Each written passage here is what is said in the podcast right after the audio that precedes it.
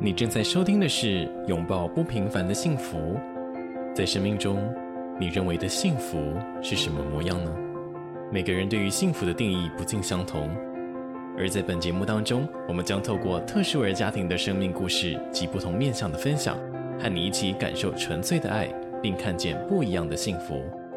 希望每个人都能成为照亮彼此的光。Hello， 欢迎大家收听《拥抱不平凡的幸福》前导集，我是明彤。大家认为的幸福是什么模样呢？是人生一路圆满顺遂，有房有车有好的工作，还是大富大贵？这样子就是幸福吗？其实每个人对于幸福的定义都不同。那在这一集的内容呢，我们要来和大家分享《拥抱不平凡的幸福》这个节目的初衷是什么，而又是为什么会成立这个频道呢？今天呢，我们就特别邀请到创立本节目的协会钧燕儿童身心灵整全协会的理事长夫妇钧爸钧妈，一起来和大家聊聊，同时呢也分享钧燕协会的愿景，还有想要传达的理念是什么。接下来呢，让我们欢迎钧爸钧妈。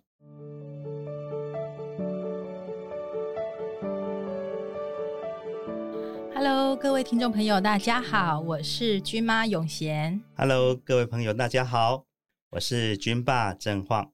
Hello， 钧爸钧妈，很开心的今天你们可以来到这个节目呢，和大家一起来聊聊。那我们在这一期的节目当中呢，其实很希望可以透过节目让大家更了解这个频道嘛。所以首先呢，就想要来问问看钧爸钧妈，为什么这个节目呢，当时会有想要创立这个节目的一个契机，然后以及说在创立这个节目的这个名称《拥抱不平凡的幸福》，它对你们来说代表什么样背后的意义呢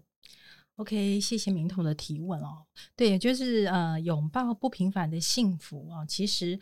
钧燕协会本身是一个服务特殊儿的一个公益协会，是。那我们从特殊这两个字呢来做一个定义。一般的人呢认为正常的孩子就应该是身体健康啦，然后呢四肢啦，然后呢头脑啊都是很 OK 的，就是我们一般所认为的常童，我们称为常童。就是一般的孩子，那钧燕协会的孩子呢，他们比较特别，对，他们就是可能出生呢，或者是一些特殊的状况，导致他们有身心上面的一些问题，比如说他可能有疾病，可能一出生就有一些疾病的状态，或者是说因为疾病之后导致他的身体的功能啊、肢体的功能都会有一些受损。那这样子的一个孩子，可能在不预期的情况下，或者是一些未曾想过的意外下，导致了这样的一个状态不可逆的。是，那没错。面临孩子是这样的情形的时候，对一个家庭来说，幸福这个词好像很遥远。是，它变得有点当下会没办法连接到幸福这个字的感觉。对，因为我们一般来讲就想到幸福的时候，大家就和乐啊，什么都有啊，然后就功成名就啦，然后等等的，大概没有人会把这一个场景列进幸福的一个画面里。是，但是对于这样的家庭来讲，这已经是不可改变的一个事实，就是必须得接受。对，一般的社会大众在面对这样的一个遭遇的时候，很容易用可怜可怜这个字来定义这样的一个情况，是，或者是说就是很多的同情。对，那我想要去呈现的一个状态是，假设呢每一个生命都有它的价值，那它来到我们的生命里头都有它独一无二的一个意义的时候，这才是我们需要去正向思索这样的生命给这个家庭带来的一个改变或者是一个成长大概是什么。是，对，所以我想要去呈现的一个状态就是说，这样的一个情形其实是值得去拥抱的。其实拥抱的概念，其实最深刻的说法应该叫接纳。接纳，对，接纳这样的幸福，接纳这样的发生，接纳对他就是我的孩子。是，我们共同的在这个过程里头去促进彼此的成长，而这样子能够去接纳、拥抱了这个已经不可逆改变的一切，仍然带有欢喜心的时候，他的幸福独一无二，而他依然是幸福。也就是他重新定义了幸福的感觉。对对对，重新定义了幸福的感觉。因为其实幸福这个词到最后是非常的主观化的。是是是。我想要去传达的是，扭转一般人认为这个是个很悲苦或是一个很不幸的事件。对，我们没有去抹灭它，的确是个不见得是每个人当时都是欢欣鼓舞接受这一切，但是它就是发生了。那发生了之后用什么样的心态来面对，这很重要。了解。所以这也就是这个节目名称的一个背后，拥抱不平凡的幸福。是，那想要成立这个节目，是希望可以让更多人也能够知道这样的一个理念的感觉吗？对，因为我们现在就是科技的发达，所以我们有更多的管道可以去告知社会大众我们想要宣达的理念。是，那 Podcast 的确也是一个很好的方式。那对于像特殊儿的家庭来讲，他们常常会说我其实有好多的家事要忙，可是如果呢就是 Podcast 的节目开的时候，我可以一边照顾孩子做家事洗碗依然还是可以听一些节目，对他们的身心灵来说都是一个很好的充电，对对，疗愈跟充电的过程。那我就想说能够有这样的机会，借由节目的录制可以把我们要宣达的理念，或者是说我们邀请之后会来邀请很多的专业的来宾啊，或者是说一些很多不同领域的分享可以留下来。那对于有一些偏远山区啦，或者是说他不见得有那么多的机会可以接触到这些资讯的大众或是家庭来说，就可以受益良多，随时就可以为自己为自己充电的一个概念。了解，确实我觉得很多人对于这个领域，就是特殊儿孩子他们的领域其实都并不是那么了解，包含可能我自己过去也没有太多机会去相互的熟悉，所以很多时候我可能在不了解的状况下，确实就很容易导致像是用异样的眼光去看待。那我觉得也希望透过这样的节目可以让大家更彼此更认识，那我觉得透过这样彼此的这个理解的过程，也会给予更多的接纳和尊重。是是。哇，那在这个军燕协会，它其实也不仅仅是一个组织，它也是具有很多的愿景跟理念的一个团队。那其实我也蛮想要知道说，这个协会它当时的一个成立的一个从零到有的这个过程，可以分享一下吗？ OK， 好，我们的全名叫做社团法人新北市军燕儿童身心灵整全协会，好长对对对，简称军燕，对对对对，我们叫军燕协会或军燕儿童协会。对，那其实它其实是有一个是一个背景，它是有个故事的。对，我本身是医疗人员，我跟我先生他是科技人。对，那我们原本就是一般的小家庭，是，然后我已经有两个小朋友了，就是老大是哥哥，老二是姐姐。那燕君，你们就这名字跟君燕其实很雷我的第三个女儿叫燕君，她就是个特殊儿。她是出生的时候就发现她就是肌肉张力很低，而且没有办法吞咽。肌肉张力吗？对对对，就整个软趴趴的。对，可是这些都是我们在怀孕的过程当中没有办法事先知道的，因为以我本身是医疗人员的背景，其实我该做的检查其实我都做，事前检查，对对对，都没有什么状况，一直到了后期的大概怀孕第8个月，突然间不吞羊水，那时候我们才发现他好像有一些状况。是，对，那我们都猜测就是他可能只是一些可能食道上的问题，可能很好解决，可是没想到就他出生就发现是大脑白质软化症，而且这样的受损其实是不明原因的。对，所以他遗留下来的后遗症是他没有办法吞咽，他需要抽痰，他需要用呼吸器。是，然后也在小时候一个刚出生没有多久，因为一个医疗的处置可能有一些状况，导致他的十二指肠被那个插那个喂食管子的时候插破，所以他后来是做了肠造口，用机器灌食，所以整个身体的状态来说，他其实是极重症的孩子。是，对，那我从一个一般的家庭变成了一个特殊我的家长，其实在我的生命里头，就是对我来说是一个很大的打击跟考验，因为从未想过。对，就生儿育女该是多么快乐的事，没有想到就是这个状态，就是在没有预警的情况之下，我们就是必须要接球，而且没有办法可以逆转。是，对，就是即便我穷尽了所有的资源，花了很多的钱，我都没有办法去改变这个事实。对，那也在那一个时刻里头，才让我们去意识到说，原来社会里头有很多这样的家庭都在面临那样的困境。是，对对对，那因为那时候照顾我的小朋友，他需要24小时照顾，因为他随时要有人在旁边抽痰，然后灌食。对，那人力这一块就是很大的一个负荷。我虽然是医疗人员，但是我没有办法24小时都不休息。没错没错。更何况还有2个就是哥哥姐姐要照顾。其实我真的是分身乏术，在那时候我才开始去寻找有哪些资源可以帮助这样的家庭，也因此才发现原来还真的没有。哇，就是人力的部分就始终没有办法找到一个替手来帮我缓解我的对对，而且他必须要有一些医学常识，而且会操作某一些特定技巧，比如说抽痰、灌食等等这些。对，但这个部分始终没有办法假手他人。后来我真的受不了了，然后我的先生也请了1年的育婴假来跟我共同照顾这个孩子。我们后来的解决方式呢，就是直接花钱请特别护士。特别护士晚上来照顾我的小孩，我才能睡觉。对，但是那要付出极大的金钱代价，就是我这样估计算下来，就是一个晚上我大概要花大概至少3000多块至4000多块钱。哇，那这是一个很大的开销。对，所以我就觉得哇，我每天都好像在住5星级饭店，就原来睡觉的代价这么贵。真的，对一般的人要睡觉就睡觉，可是我为了买一个可以在晚上睡觉的机会，就要花很大的代价。对对对对，我就想说，假设我自己的状态都是这样，那如果说有些家庭他可能经济上面还比较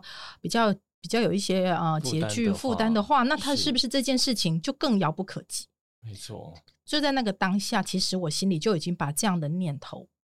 就是放在心里了，想说如果没有人做。没有人可以改善，那我来吧。我的心里就已经有这样子的一个念头跟动机存在，就扎下了一个种子的感觉。对，后来我的小孩他是2012年生，他在2015年去当小天使。是，对。那孩子离开之后，当然我们的生活又恢复到了孩子没有来之前。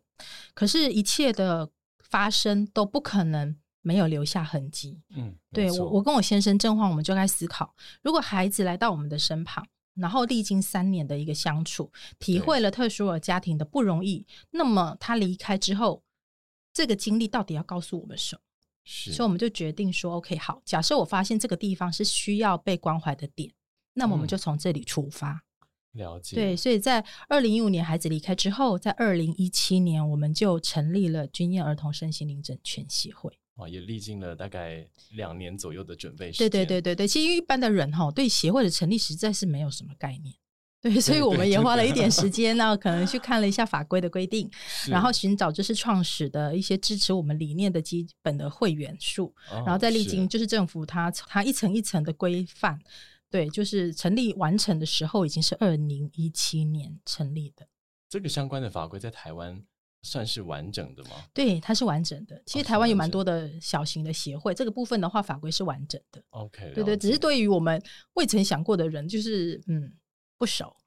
所以要花一点时间去 search， 然后去了解，去配合政府的规定，然后呢一个一个这样去完成它。对对对对，了解。哇，原来其实它背后的这个成立的一个后面其实原来有这么多的故事。因为可能我一开始也会想说帮助人的方式其实也有蛮多种的嘛，加入志工团队也是一种方式，结果钧爸是直接成立协会，像成立一家公司这种感觉是蛮不容易的。它其实真的很像成立一家公司。那刚才明彤也提到了，其实说在我们目前台湾就是目前已经在服务特殊儿的协会或甚至是基金会其实不是没有，但是我总觉得就是其实这个领域的范围是涵跨非常的广，那很难有某一个单位可以把所有的领域呢全部都囊括，而且都做到非常的圆满。领域的部分是指说它可能因为特殊儿的领域里头，它可能有它本身的身体的照护、人力的需求，那家庭的成员也是当中息息相扣的一个环节。所以父母的部分呢，手足的部分呢，对，这些都会列入考虑。那因此就是钧硯协会其实我们比较特别是我们是以家庭为单位，我们不是 focus 在孩子而已。因为孩子一个对对对，我们是以我们的观念是孩子好的前提是家长父母是主要照顾者，他们一定要 OK， 对对对，他们是要受到一个支持，是要有那个能量才可以让这个孩子照顾可以得以完善。所以他需要就是更多的一个支持。对，所以我们的重点是以家庭为单位。那手足也是，可能因为我自己的关系，我们当时是有另外哥哥姐姐，所以我可以在这个当下看见手足在面对另外一个孩子是特殊孩子的时候，其实他们也同时就是有心理的冲击，家庭运作会改变的。爸妈再也没有时间陪他做一些就是平常会帮他做的事，他有些时候被必然成是要点强迫长大自己独立的，对，他必须要去承担他长大，父母就是没有办法完全就是随叫随到，因为父母分身乏术。对，24小时都要在孩子。那甚至说有些时候就像我们家的小朋友一样，他可能提早去面对到生老病死的这一块。当妹妹离去的时候其实是哀伤的，是有那个手足丧失的时候的悲伤跟感受需要被同理跟疗愈。对，所以在那个当下我们也看到了这一块的需求，所以我那时候就跟我先生，我们就跟君爸讨论说，那如果今天军宴协会呢，我们到底要做什么？其实很重要的一点是我们把家庭观念，一个家庭的概念带进来军宴协会要服务的对象里头，重点是我们的名称并没有并名。哦，对，也是身心灵整全协会。对对对，很多时候人家问我说，你们的那个里头的小朋友大概是什么状况？其实我们里头的什么样的症状的小朋友都有，我们从自闭症到普遍大众看到的脑麻，到罕见疾病，到有些孩子是视力损伤或者是听力损伤，这些孩子通都有，只要他有身障手册的我们都可以收案。哇，那涵盖的范围真的很广。对，所以我们的名称里头不特别去界定它，是因为我们也发现现在坊间有很多的家庭是它不是这个也不是这个，比如说他的确有一些症状，可他就没有得到脑麻的诊断，所以他不能参加脑麻协会，可是他也不是罕病，就是有些孩子他是未公告罕病，所以罕病基金会他们可能没有办法收案，那他们就是的确有一些特殊的情形需要被关怀，那他又该去哪一个协会？哇，对，所以这一块就是我们比较着重的，因为其实不管他是什么样诊断或者是什么样类型的孩子，只要他是特殊儿，在后续他们的家庭所要面临的考验基本上大同小异。是，只有治疗才会依照疾病别去区分治疗方式的差异，但是后面要面对的问题跟要处理的一个过程，甚至要累积的能力啊等等的，几乎都是大同小异的。对，所以我们那时候就是把 focus 放在我们着重在提升整个家人的身心灵的一个健康整全上面，我们不把焦点放在疾病上。了解，对对对，所以我们就什么样的小朋友都有，那我们也全省收案，是，即便我们挂名叫做新北市，对，就我们的一个章程里头就已经区分来了，就是特殊家庭是军宴协会服务的对象。哇，对，就是全台湾的特殊的，对对对，它是服务的对象。那至于呢，就是我们刚开始成立的时候，那个创始会员群就是一般的社会大众。的确是涉及在新北或工作在新北市的一般的民众，了解，对，所以这个部分其实是有一个区别的。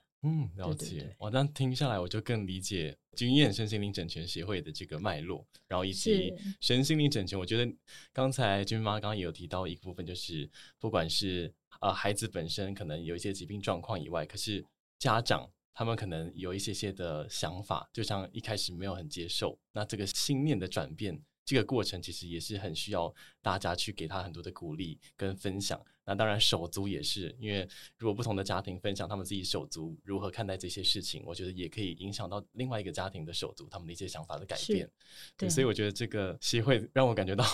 它包罗万象的感觉，就全方位型的感觉。是，我们就可能因为走过这样的过程啊，所以身为这样的家庭更能体会他可能方方面面的需求大概在哪个部分。是，那如果在这个军宴身心灵整全协会，如果你们当时设立的一个愿景，你们会希望可以走到哪个地方呢？ OK， 这个愿景我来回答好了。好，我们邀请君爸。这个愿景我们是希望透过协会的协助，然后让特保或者现在我们又加入一些临界点的儿童，对，还有就我们也让他的家庭透过协会的协助能够巩固一些正常的运作功能。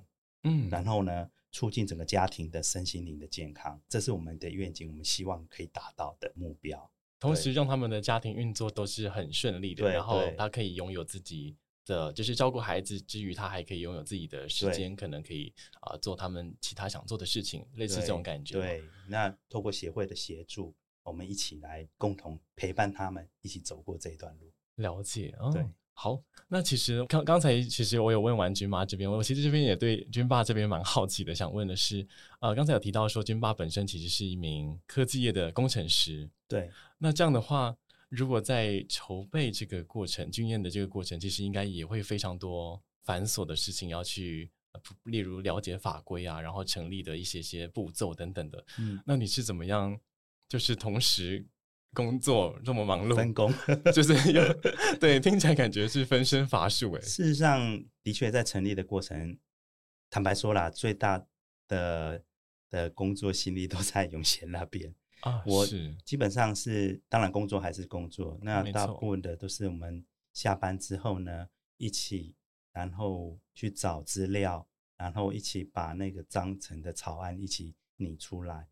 当然我比较幸运的是，我们有很多一些朋友知道我们有这个理念的时候，提供我们很多很多的建议，让我们在成立的过程当中避免走到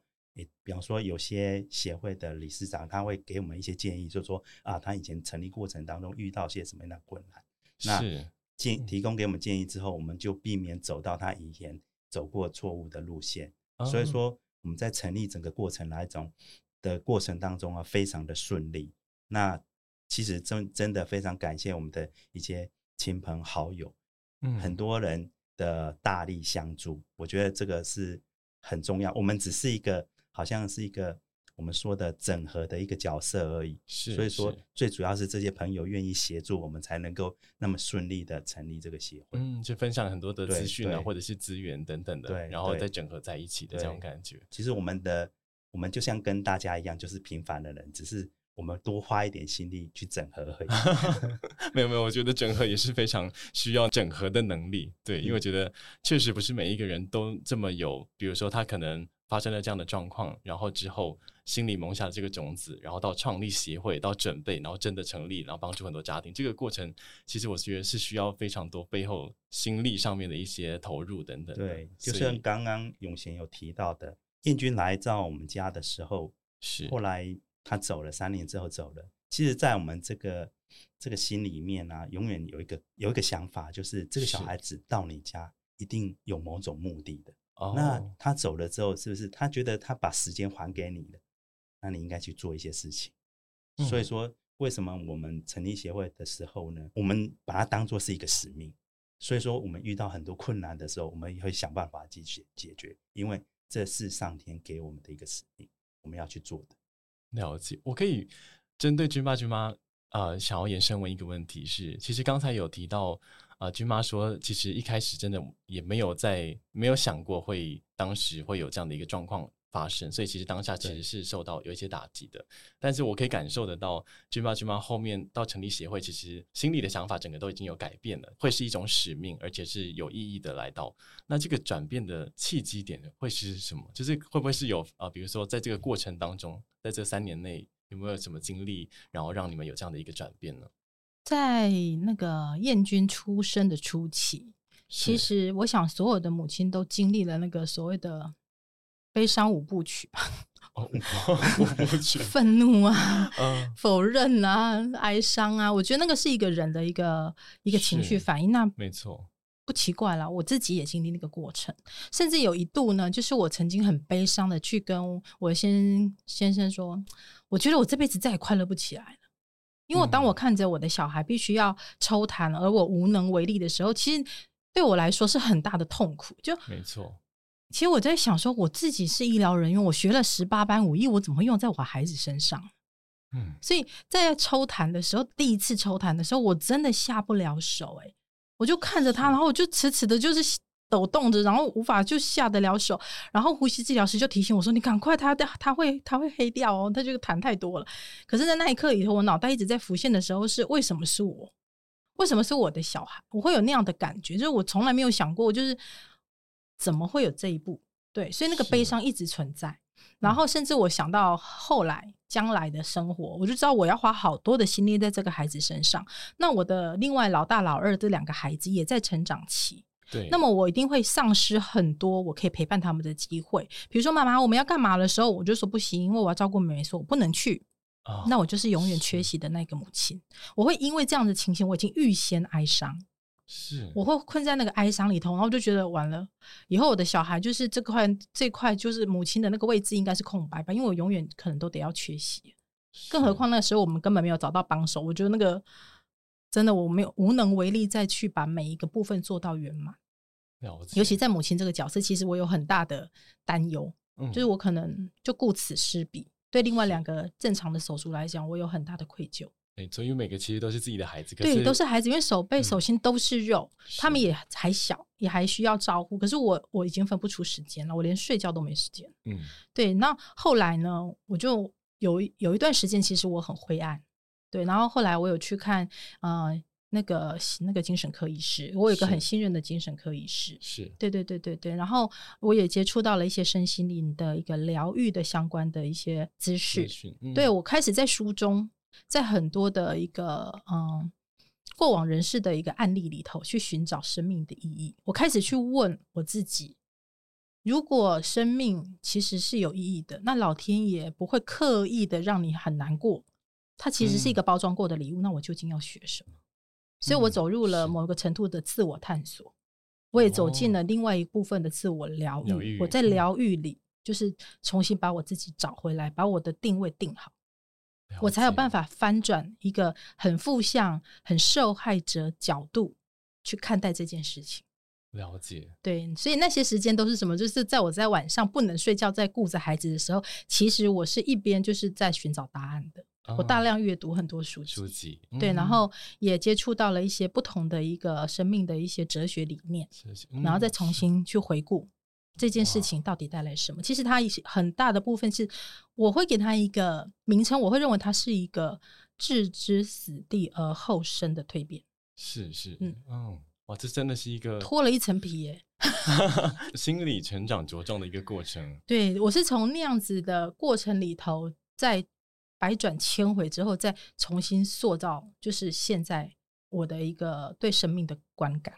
了解。所以也算是这个自我探索跟自我疗愈的过程，让你有这样的一个转变。对，所以在我们一开始初要定名的时候，为什么身心灵格外的重要？因为它是所有一切的根基。没错没错，对，就相形的非常的重要，而且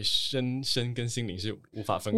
开的，而且甚至心灵的健康程度可以远远的大过身体的状态，它可以带来一个很意想不到的状态。是，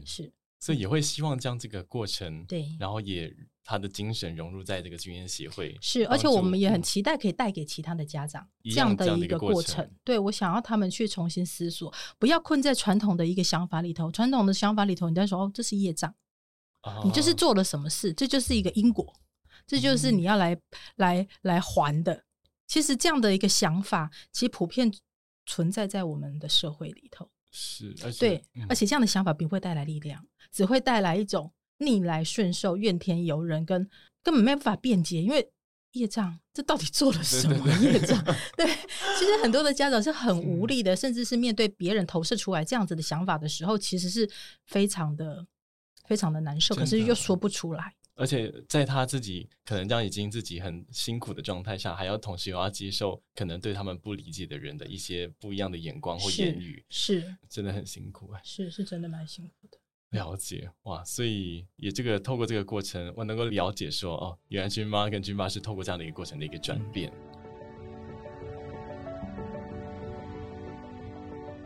那我接下来想要问问说，在军宴如果在接下来成立到现在，现在是2023年，所以已经6年了，对不对？对，6年。那接下来还会有其他的一些计划吗？再过来的部分的话，因为其实我们已经走了大概有6年的时间了。那我们目前收案是就是南北全台都可以收案，我们服务的范围已经越来越扩大了，已经从大概整个北部，然后一直到了屏东都有会，但是花东还没有插旗还没有那个因缘，对，可以去接触到花东那边的一个家庭。对，所以我们全省都已经开始收案了。那对于军业协会来讲，就是我们开始会去思索，如果我们的案家遍布这么的广，我们如何在地生根。对，就是这是我们的一个计划，就是说我们要扩大对这个北基啦的这些原本的孩子们的一个照顾，依然要持续，没错。然后除此之外呢，一些新的会员、新的地区呢，也要在地生根。然后最近这一些年来，我们也看到一个现象，就是台湾临界点的孩子越来越多。所谓临界点的孩子，意思就是说他可能有状态，有一些比如说可能注意力不太集中，或是一些情绪的一些表达可能有一些困扰。是潜在的吗？还是就是他已经出现端倪，可是他未符合身障手册的一个标准，他没有被判定成特殊孩子拥有身障，对，有身障手册他没有，但是他就是隐约你就是知道，他需要，他有一些状态。这样的家庭其实在台湾的比例很高，可能会是他就是家庭爸妈教养上的困扰，或是学校的时候老师会觉得小孩特别难教，不听话，或是老是动来动去，就是台语说的恰恰丢就类似像这样，可是他没有被判定成就是真的有诊断别。了解了。可是这样的家庭很多，而且呢就是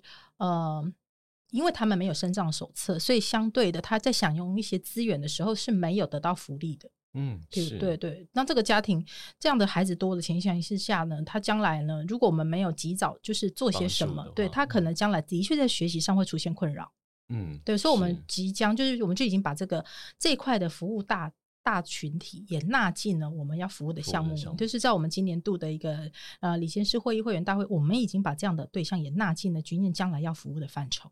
了解，对对对。哇，那我想到的是军霸只有两个人，因为全台湾也蛮大了，然后又包含了各种不同的领域，包含临界点的孩童，那这样的话要怎么样去可以触及到这么多的地方呢？我想这个就是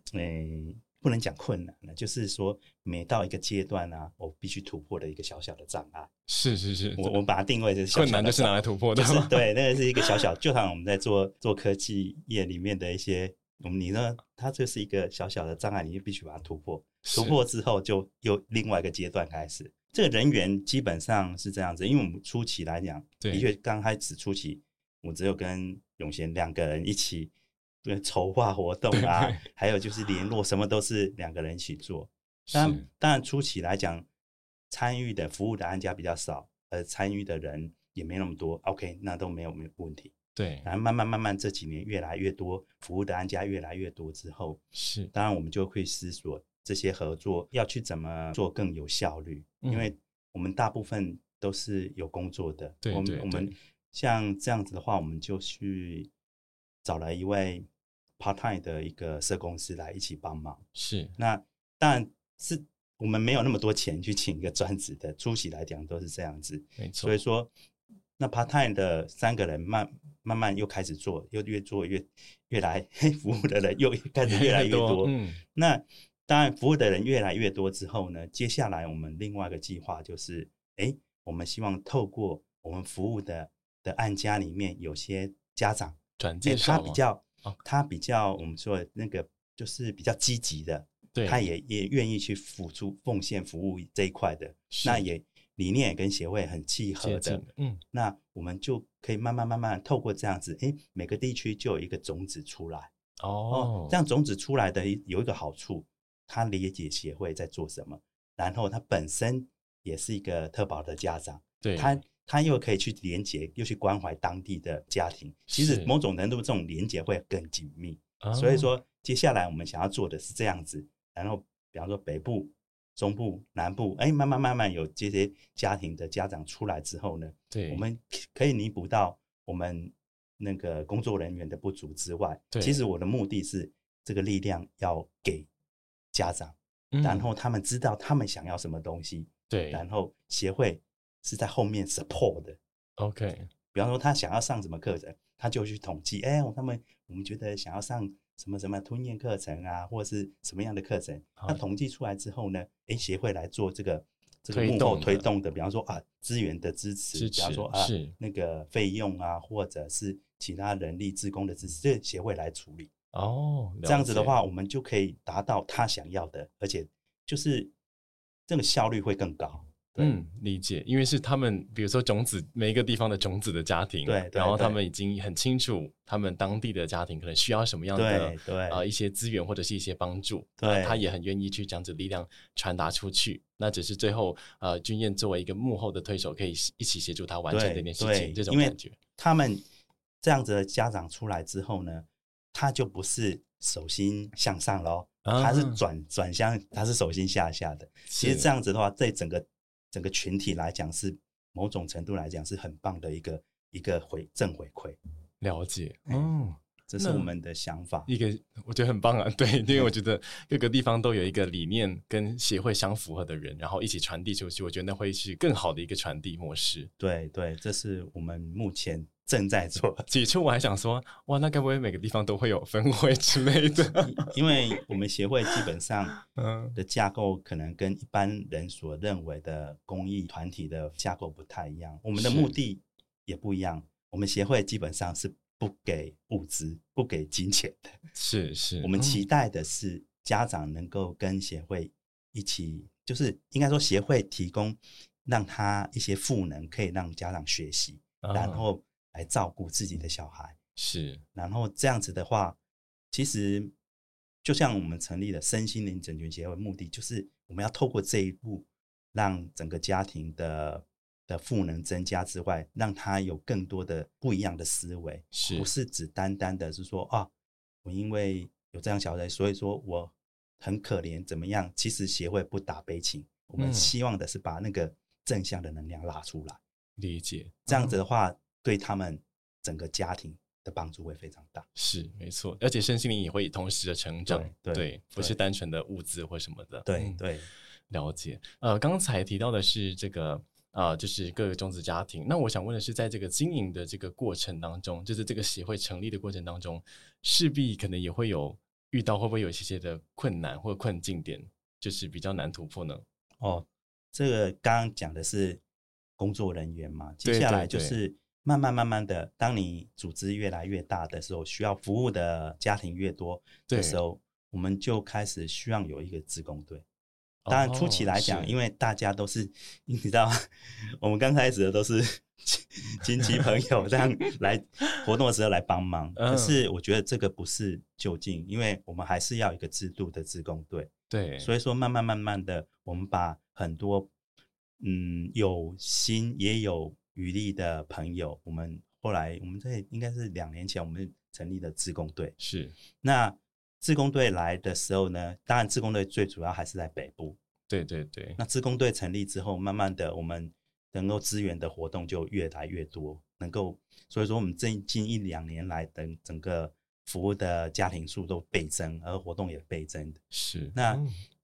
接下来呢，我们也是要突破一小小的障碍，就是我们也希望中部南部也有志工出来，然后整合在整个大的志工队里面，当某个地区有需求的时候，他们就跑出来这样子。那我觉得这样子的话，我们就更机动性。对对对，这是针对服务人员，就是我们志工队这一块领域。是。那另外一块就是，比方说对有些人，对我们来讲，很多人都会问：啊，那你的资金从哪里来？很多人都会问这些东西。当然，我们刚开始成立的时候，坦白说，我都懵懵，就一头栽进去，我们没有去想到这些东西。应该这样讲，就是说我们有想到，可是我们没有很觉得它是一个问题。刚刚开始的时候，资金也许因为人数少嘛，所以不需要很多。对。可是慢慢组织越来越大的时候，它就是一个小小的障碍。嗯。可是，在我的想法里面，我是觉得比较想要的是人员来参与。比方说一些志工啊，付出劳力跟心力还有体力是这部分来讲，我是觉得最重要，因为人你要让他一起来 join 参加这个活动，基本上他的时间就是无价的。对对对，因为他时间是无价的。当人来的时候，我觉得这些金钱上面，我们就是透过一些其他朋友之间的协助啊、赞助，慢慢的，我觉得那个是可以去克服的。重点是我们有没有做出别人认可的，你这个协会真的有在做事情。是是，我常常在跟我朋友讲的时候啊，我们那应该在读大学的时候，对吧？对，我们都不是参加很多社团吗？对，你觉得大学社团你有很多钱吗？没有，可是他还是办很多活动啊。对对对，所以说我的想法里面，你想回想你大学的时候，你在参加社团的时候，他没什么钱，可是他就办活动，是原因是什么？人愿意参与。是。那其他的钱的问题，我觉得那个当然它是一个问题，可是相形之下，对人来讲，它是一个小问题。对，没错。因为如果人都没有来，就算用再多的钱去办活动，也没有。你如果人没来，你要花更多的时间请人家来做，其实那个反而是花更多的时间、更多的钱下去。那个是其实上是，我是觉得那个好像本末倒置。了解。对，了解。那钧彦在这个，因为有服务各种全领域的这个家庭里面，那如果在你们，比如说，可能我知道你们有安排一些的活动，那可以也简单分享给听众朋友知道说，可能他们可能会接触到，在这个里面会接触到什么样不同类型的活动，来帮助他们不同领域的孩子呢？OK， 好，因为我们的那个孩子的属性就是很多元。所以呢军宴协会办的活动也非常的多元。其实我们在每年都有一个许愿区、欸、其实我们许愿区的时候其实很有趣啊，就是因为有些时候我们想要的认为他需要的跟他真正需要会有落差、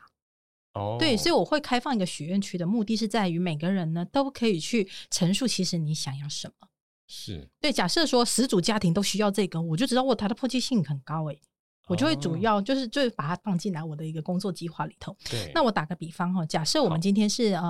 自闭症的孩子，我们有一些有关于人际沟通互动的课程、哦、然后再纳入有关于音乐艺术疗愈的课程。哦，音乐艺术，对对对对对对、嗯。那如果是脑麻的孩子的话，因为他有一些比较特殊的生理状况，所以我们会依照他的需求，我们可能会有一些吞咽的训练，语言沟通的训练，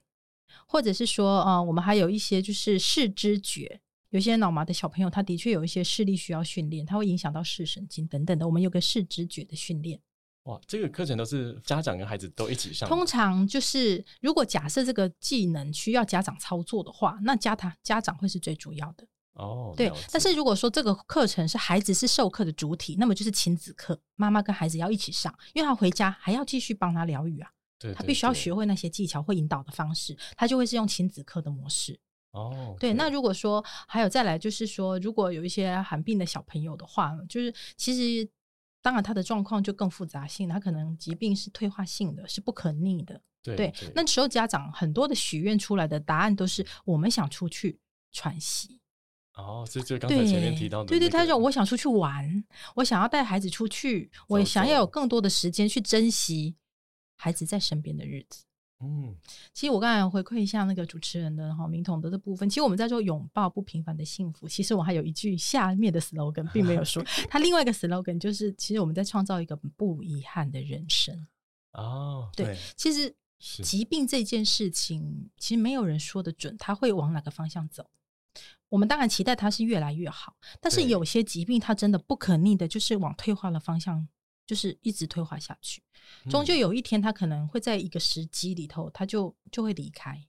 嗯，这种状态其实是真的有的，他除了提醒我们就是生命必须及时跟把握当下之外，那对于还在的人如何跨越悲伤，其实很重要的一点就是在这个彼此对待的过程里头都尽心尽力。嗯，就不会有遗憾，其实没有遗憾就比较能跨越悲伤。对，所以我们有些时候为什么我们也会强调就是全家人一起出去做什么，比如我们今年推行了就是拍全家福的概念，其实某一个当下我们想留住那一个非常珍贵然后绝无仅有的时刻，因为那一刻太重要了，就有些时候就是它过了就是过，再也不可能恢复，而且孩子成长不可能逆转。对，假设有些疾病的状态的话，那当然就不知道什么时候还会有这些机会可以拍这些照片，有太多的无常，太多的无常，太多的不可控，所以我们就是会去引导家庭是我们能不能想想我们当下能多做些什么，让彼此都不要有遗憾。所以我们也会安排很多出去玩，而且是全家出去的，不管是去农场踏青啦，或者是说2天1夜的行程啊，像我们今年也办了带小朋友去9族的活动。其实对家庭来说，我觉得那些记忆甚至手足来说它都是快乐的。嗯，就我不再只是陪我的其他另外一个生病的手足永远都在跑复健。有些孩子很辛苦，就是他们假日就是要陪另外一个哥哥姐姐或弟弟妹妹就是一起去上复健课，因为爸妈要带他们去上课，他们只好跟去，所以他没有很多的机会可以在拥有一般人认为的一个正常的童年啊，或者是那些可以做的事情相对被压缩了，时间也被压缩了。是，对对对，所以我们希望去创造一个和乐的场景，和乐的大家可以共乐的一个机会。对对对对，所以身心灵的部分我们办的活动其实很多元，很全方位的。对，那加上就是还有心灵提升嘛，就我自己是从心灵这边找到疗愈的力量，所以我们也会跟赛斯基金会就是可能有合作，我们会请心理咨商师来针对家长们有关于心灵的这一块成立所谓的心灵团体。哦，可能我们第一堂课，你知道我们第一堂课每个人都发卫生纸对，我们会自我介绍，然后呢那个妈妈一开口就我，然后就开始哭，然后就开始拿卫生纸擦眼泪。是是是，我永远都记得其中有个妈妈，她就告诉我说其实有了孩子之后，她忘了她没有她自己，妈妈的角色已经凌驾在所有的之上了，就是她就忘了她自己是谁，她连喝一杯咖啡的时间都没有。其实那是一个很深沉的悲伤，是，对对，因为其实每个人都有他此生他认为他这个生活应该怎么安排，他已经丧失了那个主控权，是，对，所以那个需要去疗愈啦，所以心灵团体有它的必要性，我们就带领的大家一起就是增加心灵的能力，是，对对，所以我们的活动还真的是蛮多元的，多元欸，真的还蛮多元，甚至之前我们还有办就是视障的孩子跟自闭症的小朋友打爵士鼓，哇，对，就是创造很多的可能性，一方面是让他们有多一些音乐的尝试，另外一方面我们也希望就是抛砖引玉，让更多人的知道就是不是这些孩子就不能尝试，嗯，对对对，是是是，他们有机会有愿意教的老师，找到教的方式，依然还是可以创造很多感动人的事。我刚才听那一段我真的都快哭了真的，而且对，我蛮喜欢拥抱不平凡的幸福，下一句就是创造不遗憾的人生，就是及时把握每一个生活的每一刻，因为有时候无常我们谁也说不准，真的这是个非常实在的一个事情啊，而且在现在很多人忙碌的时刻，或是被当下的困境困住的时候，其实也会去重新思索，其实没有跨不过去的坎，对，了解，嗯，就是很谢谢君爸今天这样分享。那如果最后想要跟听众朋友的额外的一些分享，或者是一句你们想到的话，会是什么呢？我想分享一句话给所有的听众，儿童都是上天爱的礼物，那如果说你的小孩子是特宝，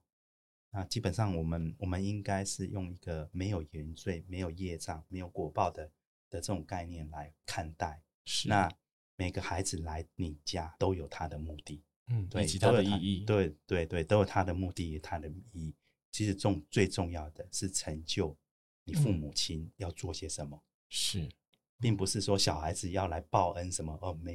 没有这回事情，是要来成就你父母亲，你要从你的小孩子学到些什么东西，是，对，每一件事情一定都有值得我们学习的地方，对对，我记得我曾经有听过也是特殊儿的家长有分享说，全世界这么多个家庭，可是就来到了他身边，那他觉得除了是意义感以外，那也是可能上天觉得他真的有能力照顾这个孩子，所以才赋予给他，对，没错，你的剧本在还没出生之前大家已经同意了。那我想要跟大家分享的，我想把那个群众分成两块，我想要对特殊儿的家庭说，不要小看自己的力量，我们即便在困难的一个情况里头，我们都可以开出属于我们自己灿烂的花朵，只要我们愿意，就是相信自己的能力，相信宇宙的安排，有些时候相信会看到奇迹，也会看到无可限量的可能性，而且我们有能力去翻转悲情，我们不会是悲情的受害者，我们有能力去重新定义生命的意义与价值，去诠释这个事件它带来的一个力量的一个影响，会带给你很无穷尽的一个勇气，是，对，这是我想要对特殊家庭去讲的，是你可以做到，而且在对所有的孩子好之前，我想跟父母讲是，你可以先拥抱自己，疼惜自己，鼓励自己，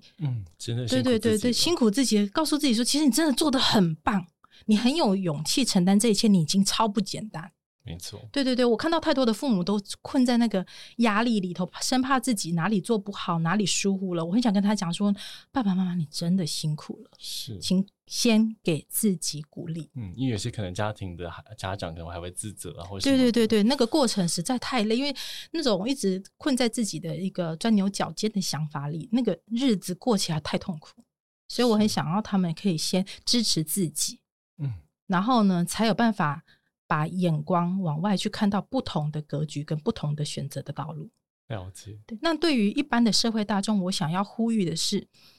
我们这样子的特殊的家庭，我们虽然面临了不容易的过程，但其实我们也很认真，那我们也很肯定目前其实台湾社会大众其实都是良善为多，也愿意就是说很多的时候可能有很多人愿意慷慨解囊啦，或是帮助一些家庭，我们都非常的感谢，是，将来就是说我们希望可以创造一个友善的社会环境，对，有些时候你真的看到这些家庭的时候呢，我希望大家的眼光里头可以多一些对父母的鼓励，然后呢多一些对孩子的善意，对，我们还是会希望就是说大家可以尊重每个生命本身，即便有它的独特性，它都有它的价值，这样的状态其实我觉得生命本身就值得尊重，尤其是他以这么不容易的方式在体验生命的过程，我都觉得他们其实是很勇敢的孩子，对，我希望社会大众可以共创这样的一个友善的环境，其实所有的人都在这个大环境里头，友善的环境所有的人都能够受益，因为它就是爱，对每个人都是好的，是的确是，所以我只觉得说我也很庆幸我们是在台湾了，因为我们台湾真的是良善人多，对，所以社会的整个氛围呢都还是有爱的多，对，所以 我觉得我们还可以更好，是，对，所以也希望可能对于这一块领域不了解的人可以互相理解，然后也给予更多的接纳，对，更多的接纳同理，然后也给大家更多的鼓励，然后不可怜就是呢，家庭其实他们很认真很努力，没错，对，去看到这个部分。那如果有听众朋友他们可能也认同钧彥的一些理念，他们可能也可以用不同形式表达钧彥的支持，那他们可能可以怎么做呢？我觉得支持有很多种不同的形式，对，我们不会只 focus 在捐款，当然有捐款我们不管多少都是非常感谢，因为那是一种信任，他愿意把他的善款就是捐到协会，然后让协会去做更多的事帮助这样的家庭，我们都非常的感谢。那除此之外呢，有力出力也很棒，对，像之后如果假设你是认同协会的理念，当我们的中南部啦有需要志工的时候，其实也欢迎就是大家可以来了解，或者是有机会可以共享盛举，那即便就是可能这些都是不容易的事的时候，我们也有我们的官网，我们的粉丝页，我们的 podcast，欢迎大家追踪，给我们按个赞，其实我们也会很开心。按个赞也是对我们的鼓励。对，其实是大家是支持我们的，我们也会帮自己打气，我们会觉得我们要继续努力。对，我觉得那种彼此支持、信赖，虽然我不知道你是谁，但我们都温暖得到。我觉得那个意念，我们就是感受得到，我们是被支持的。我觉得那很棒。那给我们的power会更强。真的。甚至可能你在身旁有这样的一个认识的需要这样资源的伙伴，或者是需要这样的一个平台的朋友，你也可以分享给他，我觉得也很棒。对，像我就跟一般的社会大众也顺便分享一下，就是说假设你的身旁有类似像这样的特保家庭，其实你也可以跟他说，有个钧彥协会，或者是说他可以查官网会看到我们的讯息。那我们协会对于特殊的家庭是没有收会费也没有收入会费的，参加很多的课程也基本上没有收费，对，所以对于这样的家庭来说，他们不会有太大的负担，所以可以减轻社会大众的焦虑。因为很多人说我加入协会可能交了多少钱，我又不见得会接受到他的服务，那这件事情其实在钧彥里头不会发生，因为他们根本就不需要缴钱，因为我说过他是我们服务的对象并不是我们一般就是要参与会务跟缴会费的会员，所以这件事他们就没有什么就是会比较担忧的部分。了解，对，所以我反而希望说我们既然有这个心，有那么多的人愿意来帮忙把这件事情做好的话，真的可以希望把它分享给需要的人，是，这就是最大的支持。对，所以其实有很多不同的支持的方式，对，大家都可以选择自己比较也可以做得到的一些支持方式。是的。好的，那我们最后呢，也再次谢谢钧爸钧妈的今天精彩的分享。那我也认为真的再次呼应我们节目前面提到的，每一个人都有属于自己独特的幸福，包含特殊孩子们他的家庭也是，所以希望今天的分享呢能够启发听众朋友对于幸福的理解还有追求，那也希望透过这一集的内容可以让大家更了解这个节目的初衷，当然还有钧彥协会的这个理念和愿景。那再次感谢大家收听我们今天的前导集，每个孩子都是珍贵的礼物，让我们一起拥抱不平凡的幸福，我们下次见喽，拜拜。